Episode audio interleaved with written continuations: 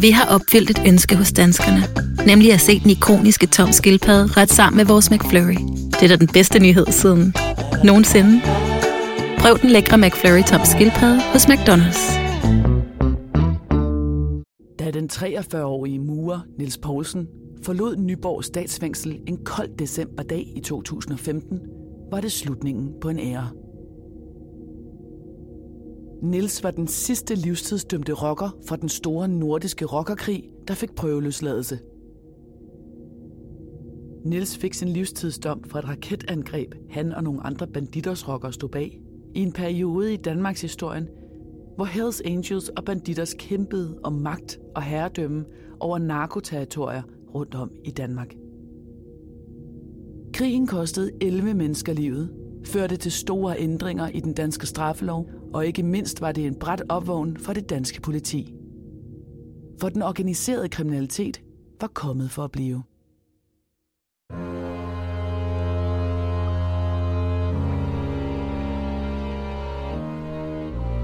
Du lytter til Mor i Nord, en podcastserie om nogle af de mest opsigtsvækkende drabsager fra Danmark, Sverige, Norge og Finland.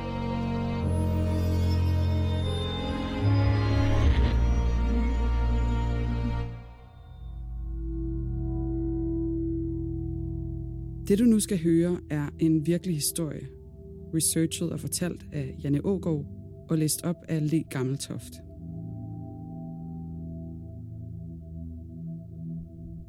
Dette er en genfortælling af sagens fakta, som de har været gengivet i andre medier. Nogle detaljer er udladt, ligesom vi her afholder os fra at tage stilling. Det har retssystemet gjort. Men du skal være forberedt på, at det kan være voldsomt at lytte til, ikke mindst fordi det handler om rigtige menneskers liv og død.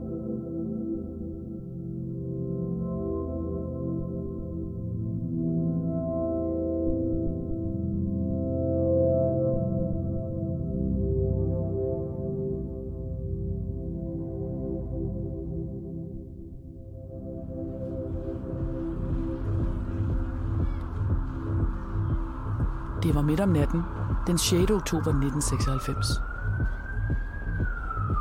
Københavns nordvestkvarter blev oplyst af blå blink hele den nat.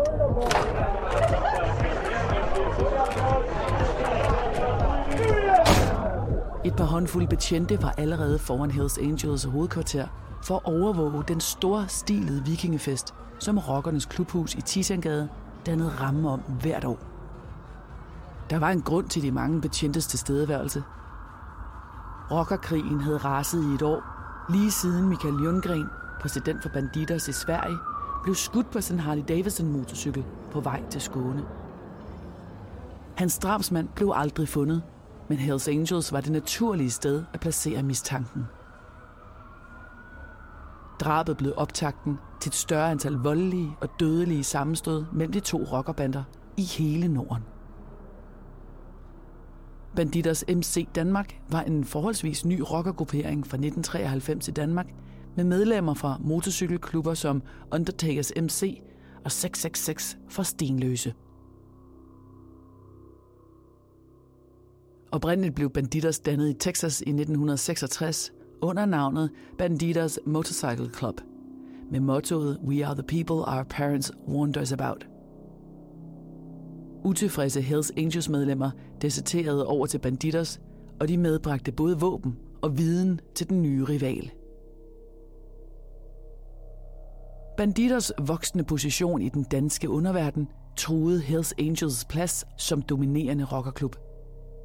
Det var ingen hemmelighed, at flere af medlemmerne havde lange straffetester og domme for vold, narkosal og afpresning.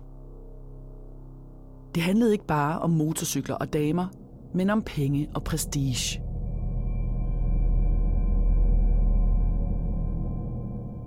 1996 begyndte lige så blodet, som 1995 endte. Nemlig med håndgranatangreb og skudvekslinger på åben gade i flere af de nordiske hovedsteder og storbyer. I Malmø blev hele Hells Angels nyindkøbte klubhus sprængt i luften – I foråret 1996 nåede krigen til Danmark.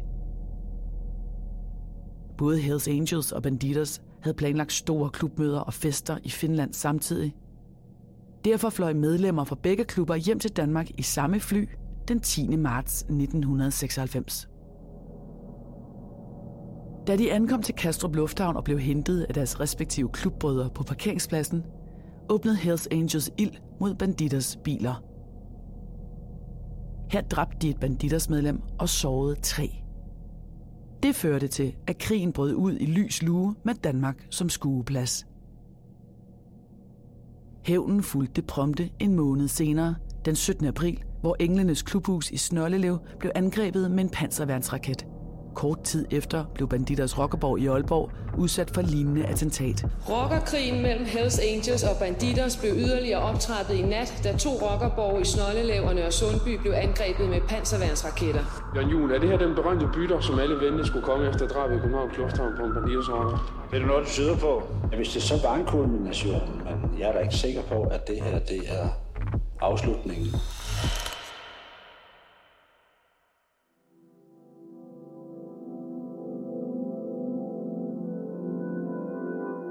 Betalingen kom i form af et forsøg på at slå en Hells Angels rocker ihjel i Jøderup statsfængsel med en indsmuglet håndgranat. Princippet var simpelt og nådesløst. Øje for øje og tand for tand. Politiet i Norden var på den anden ende. I 1980'erne havde man set voldsepisoder og drab, da Hells Angels udraderede rivalerne i den noget mindre danske rockerformation Bullshit – men med banditters på banen og en åbenlys kamp om det kriminelle herredømme, var der store interesser og egoer på spil. Det danske politi var chokeret over grovheden af overfaldene, fordi der var fare for civile menneskers liv. I Oslo blev en kvinde skudt af nogle paranoide medlemmer af Hells Angels, som så hende køre langsomt forbi deres hovedkvarter i sin bil. Antallet af episoder eskalerede hurtigt, og våbne var alt fra maskinpistoler til håndgranater og panserværnsraketter, som var hidtil usete våben på gadeplan. Langt de fleste af dem var stjålet i koordineret angreb mod militærdepoter i Sverige. Der var bombesprængninger i provinsbyer over hele landet. I september 1996 ramte banditers ved en fejl en idrætsklub i forsøget på at fælde personer i det nærliggende Hells Angels klubhus.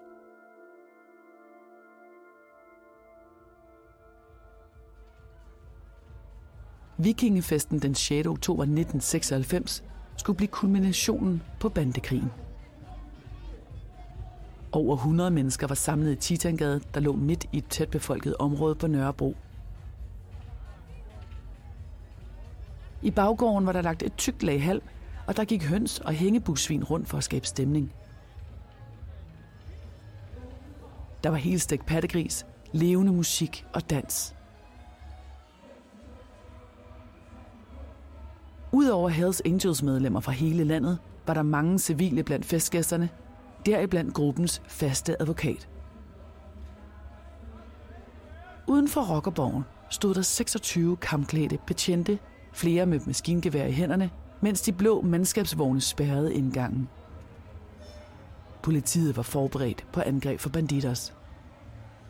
De tjekkede tasker og kropsvisiterede alle, der skulle ind til festen, og de stillede spørgsmål til de kvindelige gæster om deres relation til rockerne. Dette skulle være en sikker fest. Politiet havde fået tip om, at banditers planlagde et angreb på festen. Tippet kom fra et tidligere banditers medlem, Dan Lynge. Han havde forladt en svensk afdeling af rockerklubben i Bad Standing og var nu blevet politiets meddeler med kodenavnet Guldfuglen. Banditers havde skaffet sig adgang til en lejlighed på Rådmandsgade tæt på klubhuset i Titangade, og de havde indhentet plantegninger over området fra Københavns Kommune som forberedelse til attentatet. Planen var oprindeligt at affyre panserværnsraketten fra taget mod klubhuset, men efter en del diskussion om den perfekte afstand fra affyring til mål, endte Banditters med at placere raketten på taget af et cykelskur tæt på. Et af Banditters mange prøvemedlemmer den 25-årige Nils Poulsen havde været værnepligtig og havde derfor erfaring med afføring af raketter. Det blev hans job at kravle op på cykelskuret og skyde raketten hen over politiets blå mandskabsvogne.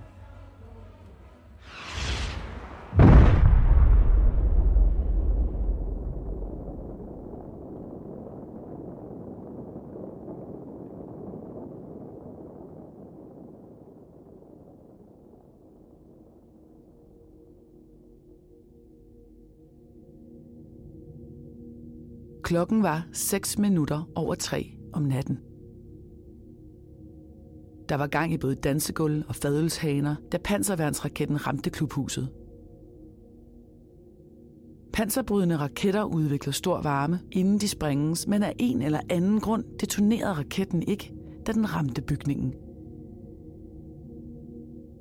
Den smadrede murværket og omdannede på få sekunder det tæt pakkede rum til en smelteovn og et inferno af murbrokker. Sprængstrålen fra rakettens koverkerne ramte baren ind i klubhuset, og dele af den ramte også personerne på dansegulvet. 18 mennesker lå kvæstet i murbrokkerne, deriblandt den daværende præsident for Hells Angels, Christian Middelbo, som blev hårdt ramt i ryggen af murbrokker. Klubhuset var nu en krigszone, og rækken af ambulancer til gerningsstedet synes endeløs. Syv hospitaler i hovedstadsregionen tog imod sårede og døde. To mennesker døde af trykskaderne fra raketten. Den ene var det 38-årige prøvemedlem Louis Linde Nielsen. Det andet dødsoffer var den 29-årige enlige mor, Janne Kron. Janne kom til festen, fordi alle beboere i området havde fået en åben invitation. Hun boede i Æggersgade tæt på Rockerborgen og arbejdede som ekspedient i tøjbutikken Den Lille Sorte på Frederikssundsvej. Raketten bruger man normalt i krig til at nedlægge kampvogne og andre store ting, sagde en højtstående politimand til pressen efter angrebet. Så det er virkelig det kraftigste våben, man kan forestille sig, og noget af det værste, jeg har set. Effekten var også forfærdelig.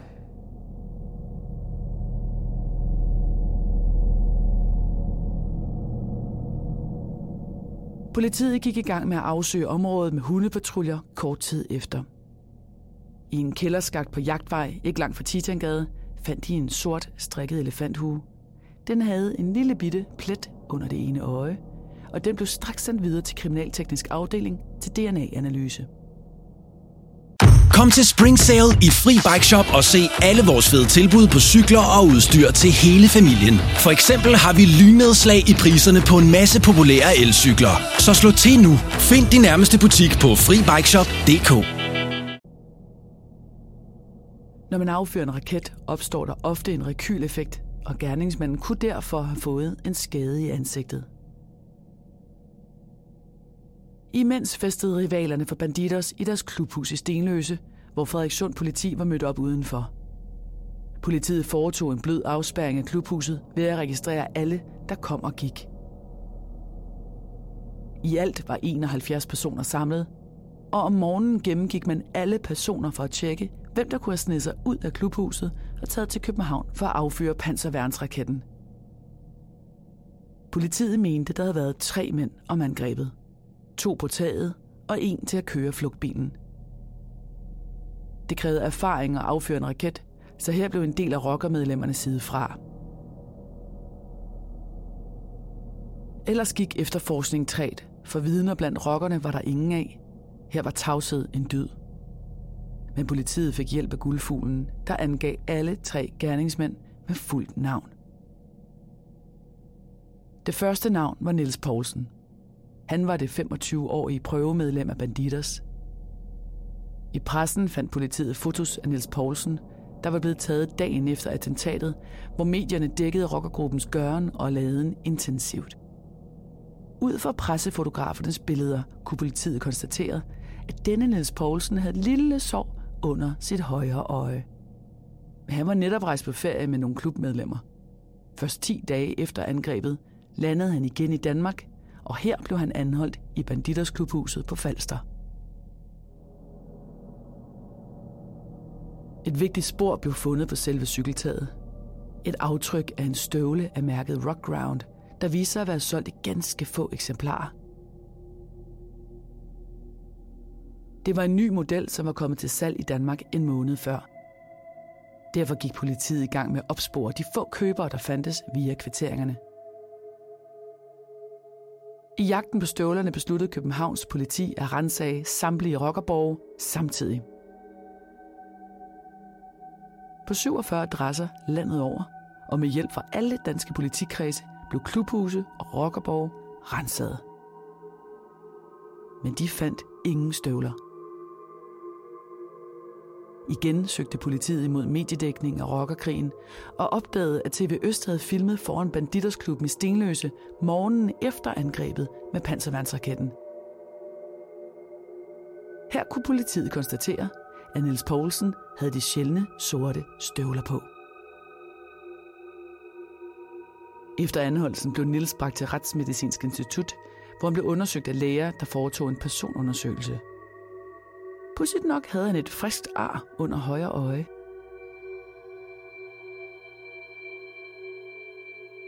Nils fik taget en blodprøve til sin DNA-profil, og et par uger efter var analysen klar for retsgenetikerne. Den bekræftede, at Nils' DNA-profil med høj sikkerhed matchede DNA-profilen fra elefanthugen, som blev fundet i skakten. Men 50 mennesker bevidnede, at Nils havde haft barchans til festen i Stenløse. Nils selv sagde, at han havde haft hugen på, men han havde mistet den på et tidspunkt i løbet af aftenen. Han bekræftede også, at han havde på støvler af mærket Rockground, men de blev opbevaret af en ven, han ikke ville opgive navnet på. Mens Nils blev anholdt og varetægtsfængslet, vedtog Folketinget en ny lov, der havde været længe under opsejling. Rockerloven hed den i folkemunde. Den blev vedtaget ugen efter raketangrebet, og den blev gjort permanent i juni 1998.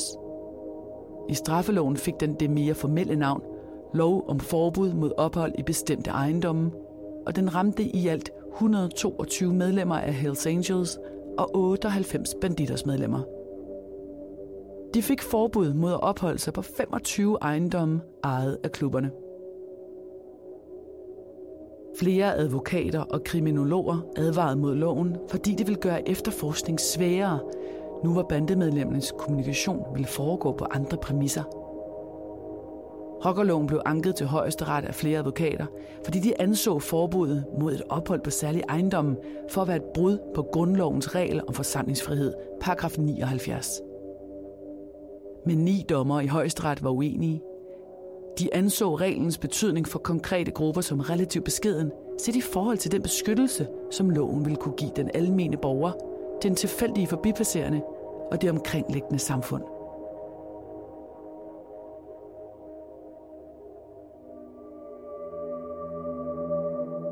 Rockerkrigen stoppede ikke med raketangrebet på Titangade i København. Den nye lov var meget vel vedtaget i Danmark, men krigen blev også udkæmpet flere andre steder i Skandinavien. Tre uger efter attentatet i Titangade fulgte en bombeeksplosion i Oslo foran Hells Angels klubhus. Derpå fulgte en række drabsforsøg og endda åben kamp på Amager mellem Banditers og Hells Angels. Kampene fortsatte langt ind i 1997, indtil de to grupper blev enige om at indgå våbenhvile. Et stort antal medlemmer på begge sider var enten anholdt og fængslet, eller såret og dræbt efter næsten to års krig. Penge og våben var ved at slippe op, fordi den lukrative narkohandel led under kampene. Indvandrergrupper og bander begyndte at overtage dele af det kriminelle marked. Advokat Torkel Højer blev inddraget som fredsmæler, og i september 1997 mødtes de to præsidenter i form af Blondie alias Bent Svane Nielsen for Hells Angels og Jim Tindan for Banditers. De proklamerede på fjernsyn i bedste sendetid, at de havde indgået en fredsaftale. TV-avisen var som de eneste med, da en repræsentant for henholdsvis Hells Angels og Banditers for nogle timer siden mødtes og officielt sluttede fred. De to grupper vil ikke selv anerkende ordet fred, fordi det nødvendigvis ligger i forlængelse af ordet krig. En krig, som begge grupper til stadighed har benægtet. Vi kan ikke give nogen garantier for, at det ikke sker, men vi kan sige, at det er nu, vi aktivt går ind og sørger for, at de mennesker, der træder ved siden af, af den der samarbejdsaftale, at de bliver ekskluderet for vores bikerkultur. Politiet valgte at omorganisere sig på baggrund af bandekrigen. Nødvendigheden af at få specialiseret indsatsen og efterforskning af grupperne lå højt på politikernes liste. Medierne dækkede fortsat sagerne massivt, og frygten var blevet til en moralsk panik i befolkningen. Med mange klubhuse og rockerborg placeret i almindelige villakvarterer og i byerne, udgjorde banderne en reel trussel for folks liv. Rigspolitiet etablerede et nationalt efterforskningscenter, der skulle sikre en landsindsats mod organiseret kriminalitet. I marts 1998 kom sagen om attentatet i Titangade for Østre Landsret i København. De tre dommere og 12 nævninge fik præsenteret aftrykket af støvlen, DNA-profilen og elefanthugen. Men samtidig gav en lang række banditersmedlemmer Niels Poulsen et alibi for den aften. De hævdede, at han på drabsnatten havde haft barvagt til festen i Banditers klubhus i Stenløse. Det troede dommeren og nævningerne ikke. På ganske få timer dømte de Niels Poulsen skyldig i to drab og 18 drabsforsøg. Han fik livstid, den hårdeste straf i Danmark.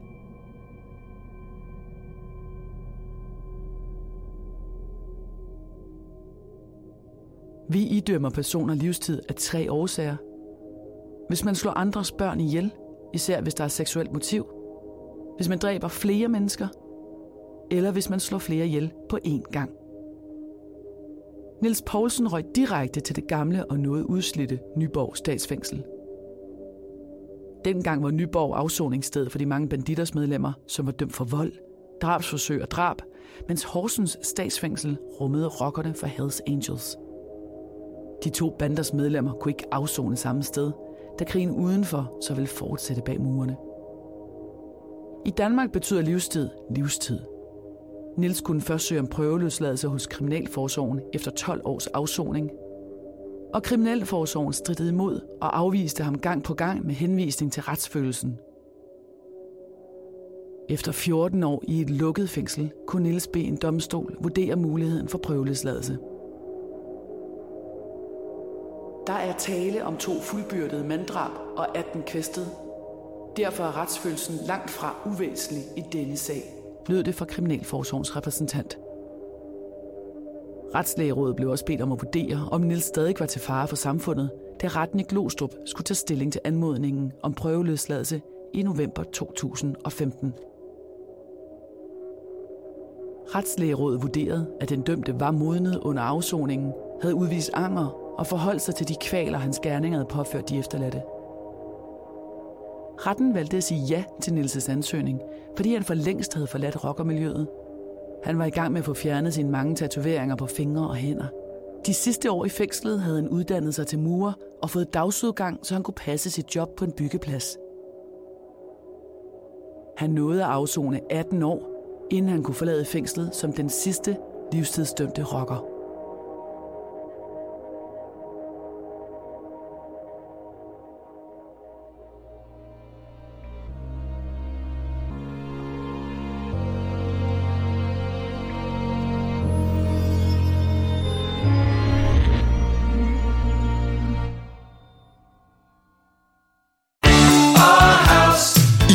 Bauhaus får du nye tilbud hver uge. Så uanset om du skal renovere, reparere eller friske boligen op, har vi altid et godt tilbud. Og husk, vi matcher laveste pris hos konkurrerende byggemarkeder. Også discount byggemarkeder. Bauhaus. Altid meget mere at komme efter.